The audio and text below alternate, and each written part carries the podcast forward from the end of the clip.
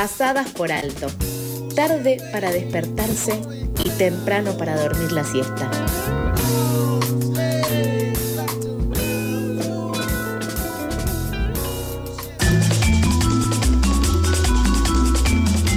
Segundo bloque de Pasadas por Alto y continuamos con más información. Esta semana se desató una discusión en torno a un folleto distribuido por el municipio de Morón en el que se brinda información sobre el consumo de sustancias psicoactivas que se realizó en conjunto con la Asociación de Reducción de Daños de Argentina. Fue el ex vicejefe de gobierno porteño, ahora diputado nacional por la provincia de Buenos Aires, Diego Santilli, quien disparó la polémica acerca de este folleto que fue impulsado por unanimidad en la municipalidad de Morón, tanto por el oficialismo como por la alianza opositora, como parte del programa de reducción de riesgos y daños que lleva adelante la comuna. La polémica dejó en evidencia el antagonismo entre quienes siguen defendiendo concepciones previsionistas y el abstencionismo frente a quienes bregan por políticas de drogas con perspectiva de derechos humanos. Para conversar en profundidad sobre este tema estamos en comunicación con Gustavo Businski, titular de la Asociación de Reducción de Daños de la Argentina. Buen día Gustavo, Charlie te saluda al aire de FM La Tribu. Hola, buen día Charlie para vos, el equipo y la audiencia. Buen día. Eh, ¿De qué se trata este folleto y cuál era el objetivo del mismo?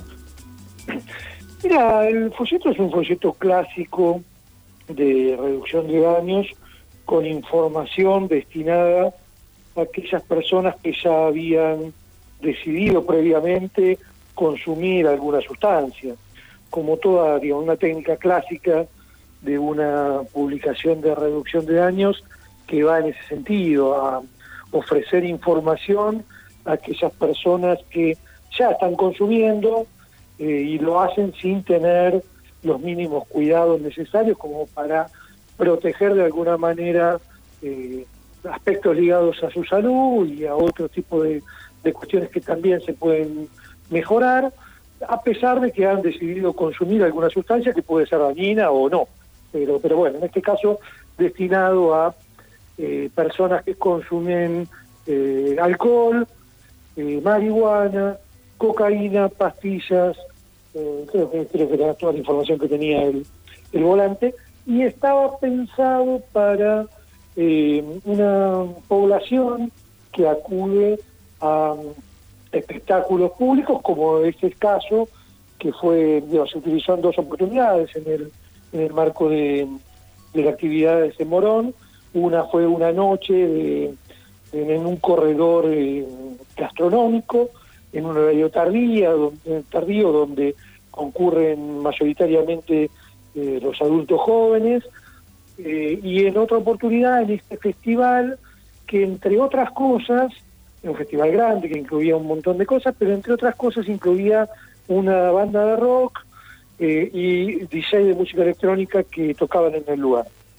En este marco había mucha gente que era de suponer que iba a hacer uso de sustancias eh, y decidimos salir como solemos hacerlo habitualmente con la información pensaba en esas sustancias que creíamos que se podían llegar a, consumir en ese en ese ámbito, ¿no?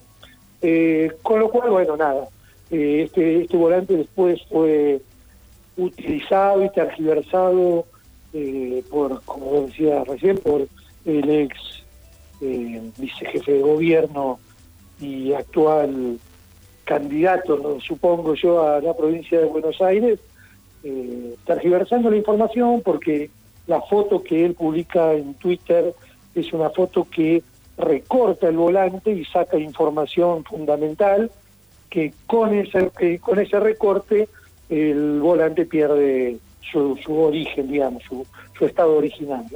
Así que bueno, esto fue un poco, un poco la cosa. Por supuesto, esta tergiversación fue intencional, política y, como vos decías, sostenida desde un abstencionismo moralista. Buen día, Gustavo, te habla Neguen. Desde ya que, que, sí que tal cual, como vos decís, eh, fue una parte de una operación política totalmente tendenciosa. Te quería preguntar, eh, respecto a la normativa vigente en el país, vos por lo que nos acabas de contar, eh, básicamente es hacerse cargo de una realidad, como nos dijiste en el evento, presuponiendo que era algo que iba a pasar, brindar información para ello. Pero pensando en la normativa vigente en el país, ¿cuáles son los ejes con los que deberían contar las políticas públicas eh, para esta temática? Mira, a ver, es, bastante complejo el tema porque hay mucho para decir en esto. Lo primero que tenemos que decir es que tenemos una ley de drogas, 23737, que fue tildada de inconstitucional en el año 2009, que la Corte Suprema de Justicia de la Nación le indicó, entre otras cosas, al Poder Legislativo que la modifique, porque no puede haber, en el orden jurídico de un país, no puede haber una ley que contradiga la Constitución Nacional. Y desde 2009 hasta la fecha, la Cámara de Diputados, incluyendo Santilli, que la ocupó, eh, no se ocupó de hacer su trabajo y de modificar esa ley inconstitucional.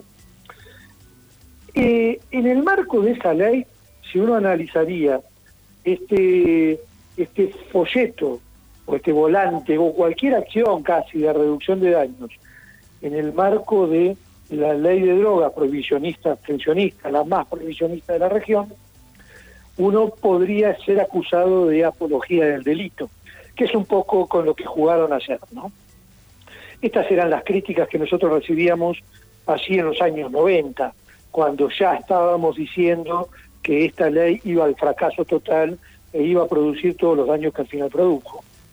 Eh, lo que viene después de todo eso es, como te decía antes, un fallo que declara de inconstitucional algunos puntos de esta, de esta legislación y posterior a eso vienen todas las leyes consideradas esa oleada de leyes de derecho que tienen que ver con eh, ligadas a cuestiones sociosanitarias y atravesadas por la concepción de derechos humanos, que son todas las leyes del 27 mil y pico.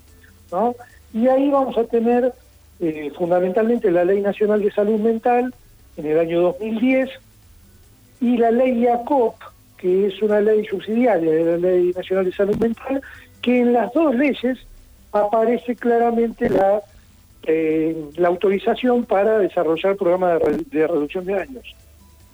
Entonces, la legislación vigente en la materia, por lo menos la más actualizada, apoya todo este tipo de actividades, a pesar de que seguimos teniendo, vas a saber por qué motivos y por qué intereses en juego, una ley contraria que es anterior y no ha sido derogada.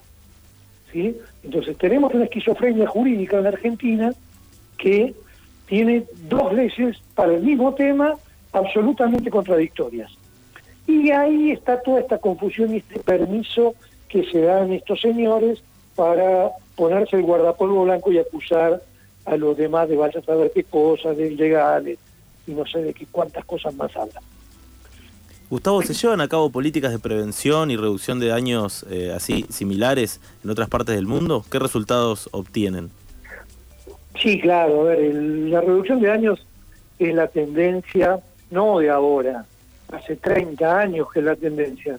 El, surgimiento de nuestra organización de, de ARDA, ya por por los años finales de los 90, tiene que ver con las acciones que se empiezan a hacer de reducción de daños en otros países, en países centrales. Eh, prácticamente todos los países a los cuales eh, estos dirigentes que hoy estaban cuestionando se quieren parecer, eh, los países nórdicos que los ponen como ejemplo, todo este tipo de lugares, tienen políticas de reducción de daños hace muchísimo tiempo pero no folletitos. ¿sí? Tienen centros en los cuales los usuarios de drogas van a inyectarse en ese mismo lugar, eh, cuidados por profesionales, eh, incluso con provisión de heroína, bueno, nada, una cantidad de cosas que acá sería impensable. Imagínate el escándalo que se armó por un focetito, imagínate lo que estaríamos pensando si hubiéramos propuesto hacer un lugar de, inyección de, de cocaína controlado, digamos. Claro, sí. Desde ya, desde ya, y aparte, nada, tal cual vos recién lo decías, hablan como si fuera un ciudadano de a pie y no, es un funcionario público, en este caso Santilli, que tiene responsabilidades, entonces, bienvenida sea si tiene propuestas superadoras para tratar este tema eh, como una política pública que se haga cargo de lo que pasa. ¿Qué otras acciones están impulsando en esta materia desde ARDA? No, mira, nosotros tenemos como objetivo fundamental modificar las políticas públicas en drogas en la Argentina. Es el punto número uno de nuestro estatuto y para el cual fuimos creados. Con ese objetivo en la mira y como zanahoria a perseguir por el burro, digamos, para hacer caminar al burro.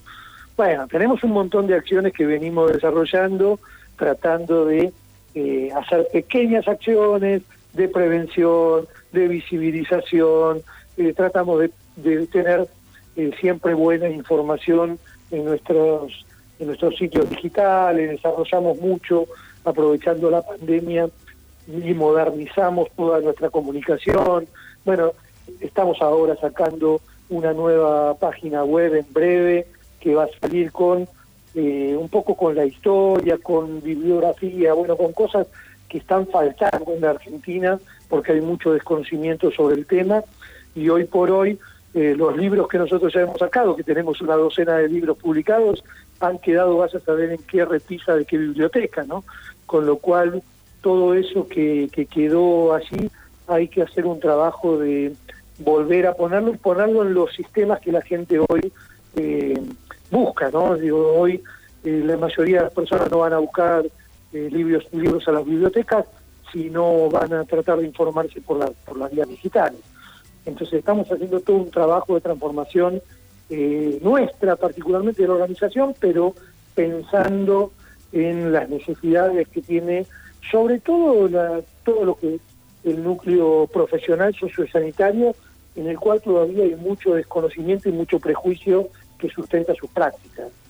Entonces estamos, bueno, un poco, un poco en eso, eh, estamos eh, participando en todas las actividades que que hemos realizado. Ahora estamos participando, por supuesto, en la organización de la marcha de la, de, la marihuana para el día 7. Eh, de hecho, fuimos los impulsores de las primeras tres marchas que se hicieron en Argentina. Eh, después las organizaciones canábicas tomaron la posta y se hicieron cargo de esto, pero por supuesto nosotros seguimos apoyando eh, y convocando para, para este, este tipo de eventos. vamos a seguir pensando en las campañas nacionales para la compañía No Castigue. Bueno, todo este tipo de iniciativas que son clásicas, que venimos trabajando desde hace mucho tiempo, eh, es el, el quehacer de, todos los días nuestros. Y bueno, y este tipo de cosas, ¿no? Eh, dando la discusión donde haya que darla. Eh, y en el momento que haya que darla, y dedicarle todo a dar esta discusión y esclarecer a todos aquellos que todavía no conocen lo que es la reducción de daños y lo que es la política pública atravesada por la cuestión de derechos. Sin dudas que es una, son iniciativas necesarias para tener una mirada distinta sobre el rol del Estado en el, tema del consumo de sustancias. Muchas gracias Gustavo, te agradecemos por estos minutos que le dedicaste a FM La Tribu, a Pasadas por Alto. No, al contrario, yo les agradezco a ustedes, siempre agradecido, porque bueno, aparte nuestra historia está ligada, nosotros hace muchos años que, que venimos eh, haciendo cosas con, con ustedes, hemos hecho algunas campañas muy interesantes en los años 2000 y bueno, tengo, tengo siempre un cariño muy especial con la tribu. Así que nada, agradecerles a ustedes eh, y nada, difundir un poco los que quieran conocer de nosotros, Arda Drogas en todas las redes eh, y prontamente vamos a tener nuestra página web. Bien, seguiremos en contacto ante cualquier novedad que surja sobre este tema. Pasaba Gustavo Businski, titular de la Asociación de Reducción de Daños de la Argentina, que nos habló acerca de la polémica desatada a partir del folleto difundido en el municipio de Morón con información sobre el consumo de sustancias psicoactivas. Te recordamos que en caso de consumo problemático, podés comunicarte con los profesionales de la línea 141 de la Cedronar de forma gratuita, anónima y desde todo el país durante las 24 horas.